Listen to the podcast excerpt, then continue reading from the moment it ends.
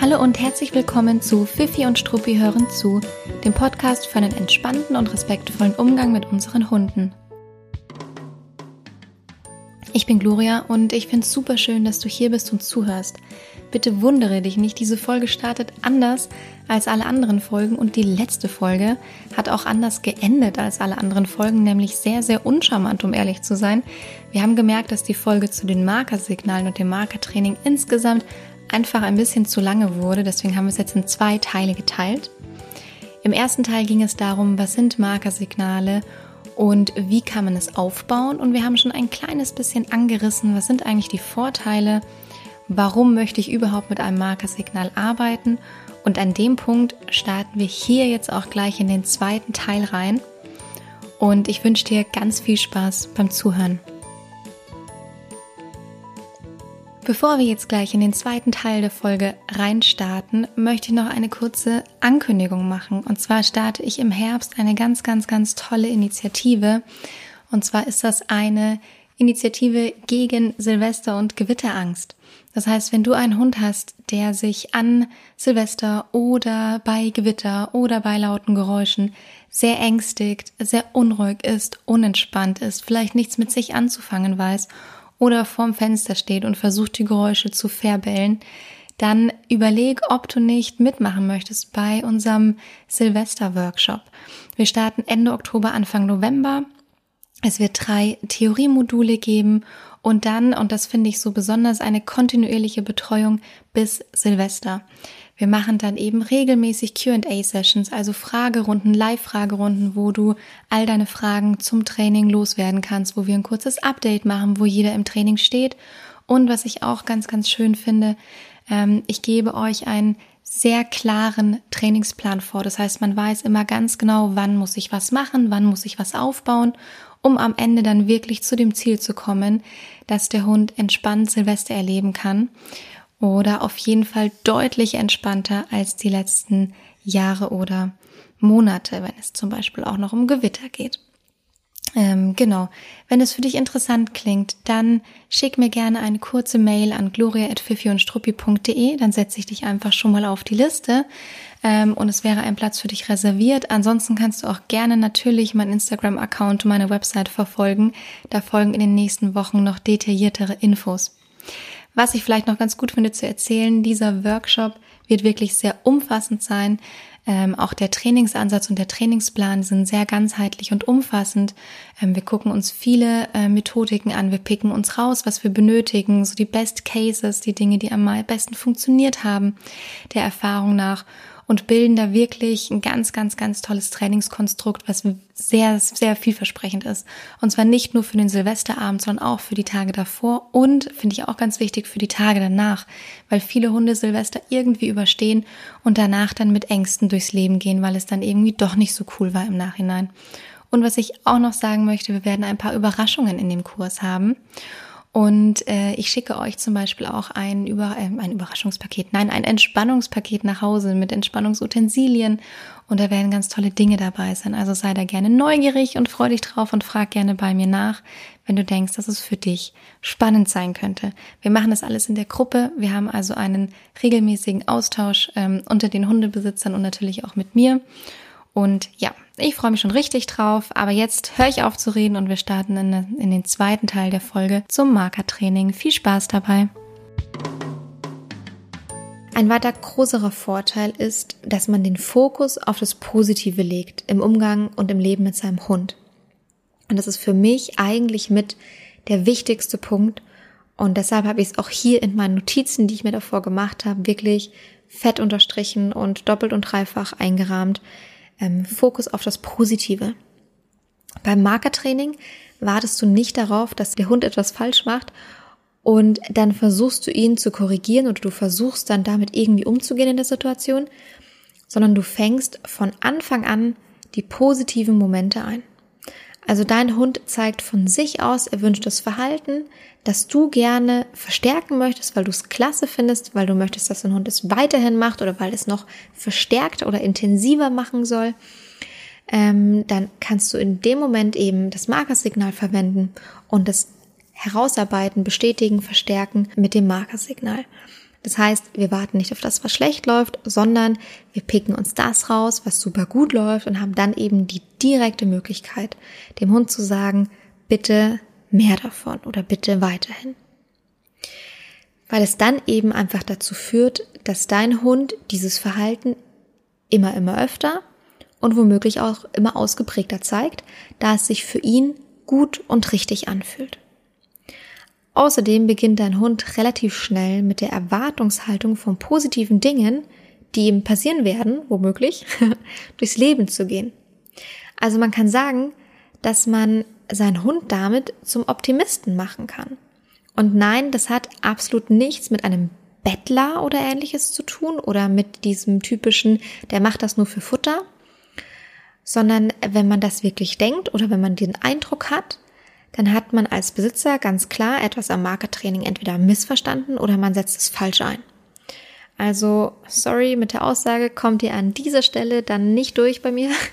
Das wird aber ähm, sicherlich später nochmal klarer, wenn wir über die Vorurteile und Fehler vom Marketraining sprechen. Äh, aber nun wieder zum Guten, also Fokus auf das Positive, da waren wir stehen geblieben. Wenn du dich auf die positiven und tollen Dinge im Leben und auch im Zusammenleben mit deinem Hund fokussierst und dich dafür öffnest und diesen Blick dafür öffnest, dann werden diese positiven Dinge auch immer, immer mehr werden. Und das ist an der Stelle wirklich kein esoterisches Blabla, sondern das hat damit zu tun, dass sich unser Gehirn und natürlich auch das unserer Hunde verändern kann. Der Fachbegriff hierfür ist übrigens Neuroplastizität.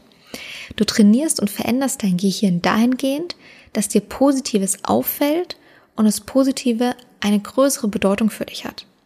Also im Gegensatz zu, oh, ich bin mal gespannt, was heute wieder schlecht laufen wird, bringen wir unserem Gehirn bei, sich eher darauf zu konzentrieren, was Positives passieren wird. Und das Interessante ist wirklich, dass die Erfolge damit viel, viel länger im Gedächtnis bleiben, einem stärker auffallen und sich eigentlich noch viel besser anfühlen, ähm, weil man sie natürlich auch dadurch viel mehr genießen kann und viel mehr genießt. Also ganz, ganz wichtiger Punkt, eigentlich für mich der wichtigste, Fokus auf das Positive. Das ist übrigens auch der größte Hebel ähm, in Bezug auf die Bindung zu seinem Hund. Gemeinsam tolle, schöne Dinge erleben und den Fokus auf das Positive legen. Fast wie, fast wie bei uns Menschen. Oder ganz genau wie bei uns Menschen. Was auch sehr spannend ist, ein weiterer Vorteil, ein Markersignal ist für deinen Hund wie ein Sicherheitssignal. Weil der Hund hat es ja so positiv kennengelernt und mit der Erwartungshaltung auf was ganz, ganz Tolles, weit weg von jeglichen Dingen, die irgendwie negativ sind oder ängstigen oder erschrecken. Ähm, und damit macht es tatsächlich, ähm, hat es auf den Hund tatsächlich die Wirkung wie von einem Sicherheitssignal. Ähm, das heißt, wenn ein Hund zum Beispiel in einem Moment ein bisschen struggelt, sehr unsicher wirkt, aus, in der Ferne hat es vielleicht geknallt oder irgendwas ist komisch gewesen, dann können wir in solchen Momenten in unser Markersignal reinhauen in die Situation und damit auch zum Beispiel, also entweder dem Hund eben Sicherheit geben, ihn in eine positive Erwartungshaltung bringen in dem Moment, können aber auch Schreckreize wie jetzt ein Knall aus der Ferne äh, gegenkonditionieren. Also meine erste Reaktion, immer wenn ich jetzt irgendwie auf der Wiese stehe oder auf dem Feld stehe oder wie auch immer irgendwas Komisches passiert oder irgendwas, wo ich mich erschrecke oder mein, mein Hund sich erschreckt oder ich irgendeinen Knall höre, ist meine erste Reaktion, und da handle ich wirklich wie im Affekt mittlerweile, ist Markersignal. Und ich meine, es ist ja nichts verloren, ja. Worst case, ähm, ich habe mich vor nichts, also ich habe mich vor irgendwas erschrocken, mein Hund hat es gar nicht tangiert, dann habe ich halt ein Markersignal gesagt in dem Moment. Ähm, völlig egal, macht gar nichts. Aber man kann damit eben auch Schrecke und Erschrecken gegenkonditionieren. Das ist super, super spannend und sehr interessant für Hunde, die Angst haben vor Gewitter, vor Schüssen, Knallen, äh, Hunde, die sich vor Umweltreizen oftmals erschrecken, weil sie insgesamt sehr schreckhaft sind. Hunde, die womöglich aus dem Tierschutz kommen, aus dem Auslandstierschutz. Also ein wirklich richtig gutes Mittel, ein richtig gutes Tool, um dem Hund in solchen Situationen mehr Sicherheit zu geben und eben Dinge ähm, gegen zu konditionieren. Ein Markersignal kann sogar auch, das ist ein weiterer Vorteil, äh, wie ein Verhaltensunterbrecher eingesetzt werden. Äh, man hört es doch ganz oft ähm, von Hundebesitzern, dass sie irgendwie ein Abbruchsignal haben wollen. Ein Signal, auf das der Hund hin einfach mit dem aufhört, was er macht, sich uns als Mensch zuwendet, aber es soll einfach aufhören mit dem, was er macht.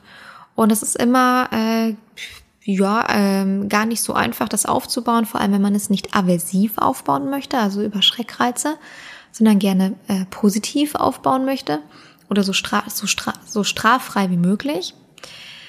Ähm, ein Markesignal kann tatsächlich wie ein Verhaltensunterbrecher wirken, wenn es gut aufgebaut ist, wenn der Hund es gut kennengelernt hat und vor allem, wenn es wirklich mit unterschiedlichen Belohnungen danach verknüpft ist, die sehr bedürfnisorientiert gegeben werden. Dann hat es für den Hund so einen großen Effekt und so eine große Wirkung, dass der Hund in der Regel bei allem, was er eigentlich gerade machen wollte oder gemacht hat, innehält und sich rückversichert beim Besitzer, cool, was kommt denn jetzt eigentlich Tolles? Und damit funktioniert es wie eigentlich ein Verhaltensunterbrecher. Ähm, und das finde ich ist schon was ziemlich Geniales, um ehrlich zu sein. Ich würde es nicht ultra inflationär als Verhaltensunterbrecher einsetzen. Und ich würde es auch nicht mit dem Hintergedanken eines Verhaltensunterbrechers aufbauen, sondern ich würde es aufbauen mit mit all den Hintergedanken und all den Vorteilen, die ich jetzt schon im Laufe der ganzen Folge erzählt habe und dann ist es einfach ein Teilbereich und dann wird es halt mal als Verhaltensunterbrecher genutzt. Ähm, aber ich würde es nicht, ähm, also ich, das ist immer schwierig zu sagen, gell, ich würde es nicht zu häufig einsetzen. Also ich finde, es ist falsch, wenn man jetzt am Tag irgendwie fünfmal das Markersignal als Verhaltensunterbrecher einsetzt, weil dann würde ich eher mal gucken, ähm, was sind es denn für Situationen, wo ich eigentlich mit meinem Hund womöglich trainieren müsste oder da mir ein Trainingssetting überlegen müsste wenn es mal so ist, dass man es äh, irgendwie einsetzen kann, bevor die Situation total eskaliert oder bevor man den Hund irgendwie rausschleifen muss aus irgendeiner doofen Situation, wenn man ihn einfach dann noch ansprechbar machen kann, dann sehr, sehr gerne nutzt es. Ähm, das ist wirklich toll, dass man damit auch einen, einen Verhaltensunterbrecher hat. Genau, das sind die, äh, die Vorteile. Wahrscheinlich gibt es noch tausend mehr Vorteile, aber das sind die Vorteile, die ich mir jetzt rausgepickt habe, die ich an der Stelle ein bisschen näher thematisieren wollte. Es gibt auch ein paar Vorurteile. Ein Vorurteil, mit dem ich hin und wieder konfrontiert werde oder ja auch wurde in den letzten Jahren, das ist, dass Klicker doch nur von so Hundeerziehungsfreaks genutzt werden. Und so what, vielleicht sind es alles Hundeerziehungsfreaks, das wäre schon möglich, aber äh, eigentlich ist die Antwort darauf nein. Also es ist eher was, was genutzt wird von sehr aufgeklärten und sehr äh, ähm, sehr engagierten Hundebesitzern. Man muss es natürlich richtig anwenden, ist jetzt natürlich schon auch äh, wichtig zu sagen. Ja, also nicht jeder, der jetzt mit einem Klicker durch den Park läuft und wild um sich rumklickert, ähm, ist jetzt irgendwie ein total aufgeklärter Hundebesitzer und weiß, was er da macht. Aber man muss es, finde ich, nicht abtun als Hundeerziehungsfreaks. Ähm, trotzdem muss ich dazu sagen, ich bin jemand, ich arbeite gerne sehr oder kommuniziere gerne sehr unauffällig mit meinem Hund. Das ist einfach ein bisschen Typsache. Ähm, ich plär nicht gerne durch den kompletten Park. Also ich schreie nicht gern durch den kompletten Park. Und ich nutze auch draußen, ich wollte gerade sagen, sehr selten, aber um ehrlich zu sein, nie. Ich nutze nie den Klicker, wenn ich unterwegs bin draußen obwohl meine Hündin den schon kennt, sehr wohl kennt. Und es kann sein, dass ich ihn mal innen äh, nutze, aber draußen in der Regel nicht. Das ist mir ein bisschen zu auffällig. Ich kommuniziere, wie gesagt, gerne ein bisschen unauffälliger. Das ist aber wirklich typabhängig. Das ist jetzt meine ganz persönliche Einstellung. Ich habe ein Markerwort oder ich nutze nur Markerworte. Und ich finde es einfach extrem praktisch auch, weil man den Klicker sonst noch in der Hand halten muss. Und man hat doch eh schon als Hundebesitzer, als normale Hundebesitzer, struggelt man doch eh schon mit all den Dingen. Dem richtigen Timing, der richtigen Abfolge, dann muss man alles irgendwie in den Händen haben, aber darf es irgendwie doch noch nicht in den Händen haben und die Leine ist irgendwie auch noch irgendwo dran. Also ich finde, es ist gar nicht so einfach ähm, und gar nicht so zu unterschätzen, was da von Hundebesitzern äh, manchmal erwartet wird, wenn man all diese tollen Tools und Signale für sich und seinen Hund nutzen möchte. Und ja, deshalb bin ich ein Fan davon, mit Markerworten zu arbeiten. Das hat man einfach immer dabei. Man kann es schnell sagen. Man hat nicht noch einen Klicker in der Hand und jetzt eben meine ganz persönliche Sicht noch. Ähm, ich finde, man kann damit eben auch ein kleines bisschen unauffälliger kommunizieren. Mein Markersignal, ähm, das ich hauptsächlich nutze, ist TOP, also TOP, TOP. Das kann man ganz gut einfach mit verwenden in der Kommunikation mit seinem Hund. Das fällt jetzt nicht großartig auf, außer ein anderer Hundebesitzer ist in der Nähe, der das irgendwie auch als Markersignal kennt. Aber ansonsten geht das irgendwie ganz gut. Und ja, das, das vielleicht noch als Hinweis. Aber Vorurteil, das sind irgendwie nur Freaks, die mit dem Klicker durch den Park rennen. Würde ich mal sagen, nö, kann man schon nochmal drüber nachdenken, wenn man diese Meinung hat. Ein weiteres Vorurteil. Markersignale sind nur zum Signalaufbau gedacht und nicht langfristig für den Alltag. Auch falsch. Ähm, also ja, klar kann man es so machen, dass man für neue Signale ähm, zum Beispiel einen Klicker oder ein Markerwort nutzt, um es einfach schnell und nachhaltig gut aufzubauen. Und dann macht man es aber im Alltag so, dass man es nicht mehr anwendet. Ist schon in Ordnung, könnte man schon machen. Ist aber eigentlich nicht Sinn und Zweck. Sinn und Zweck ist schon, dass man Markersignale, ich habe es vorhin schon gesagt, im Alltag regelmäßig in unterschiedlichen Situationen, eigentlich in allen Situationen, eben in mindestens 80 Prozent der Fälle nutzt, bevor der Hund eine Form der Belohnung bekommt. Best Case. Dann stolpert man noch über solche Dinge wie, ah, ein Markersignal ist ja ein, ist ja super als Rückruf. Wenn mein Hund nicht reagiert, dann marker ich einfach und dann kommt er zu mir zurückgerannt. Nein, bitte nicht.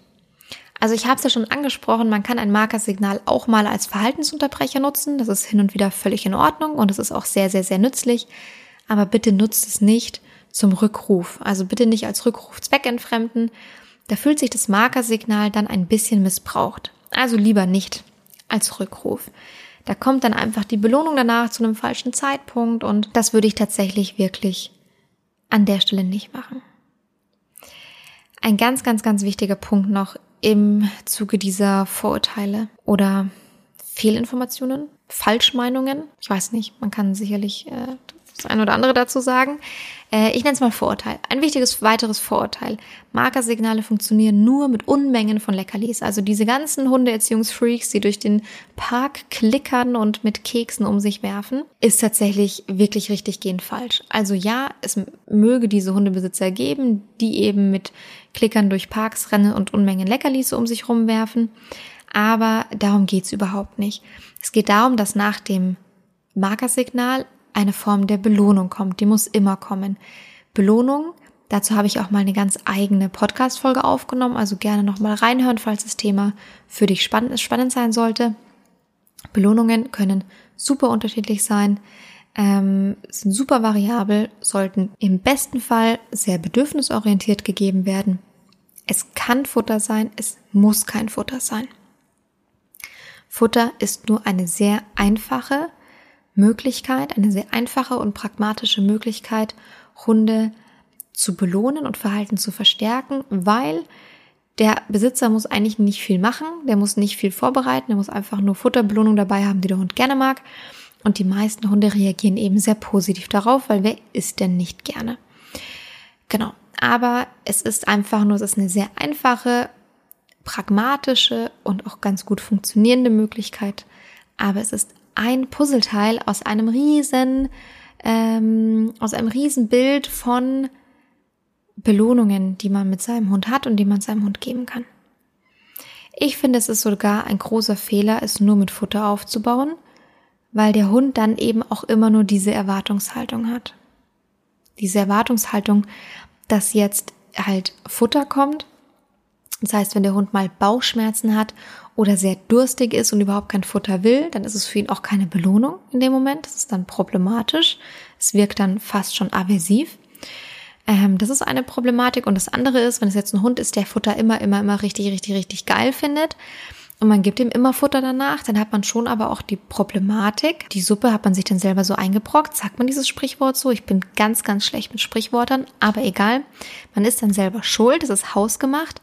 Wenn der Hund dann die Erwartungshaltung hat, dass auch nach jedem Markersignal Futter kommt und es ihm dann einfach nicht mehr ausreicht, wenn man mal nur in Anführungszeichen stimmlich lobt, dann ist man ein bisschen selber schuld, weil man es dem Hund dann so beigebracht hat. Also bitte nicht nur mit Futter belohnen und nicht nur Futterbelohnung hinter die Markersignale stellen, sondern jegliche Dinge, die für den Hund belohnend sind und dazu eben gerne mal meine Podcast-Folge zum Thema Belohnungen anhören.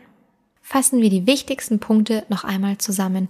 Ein gut aufgebautes Markersignal wirkt wie ein Verstärker für erwünschtes Verhalten.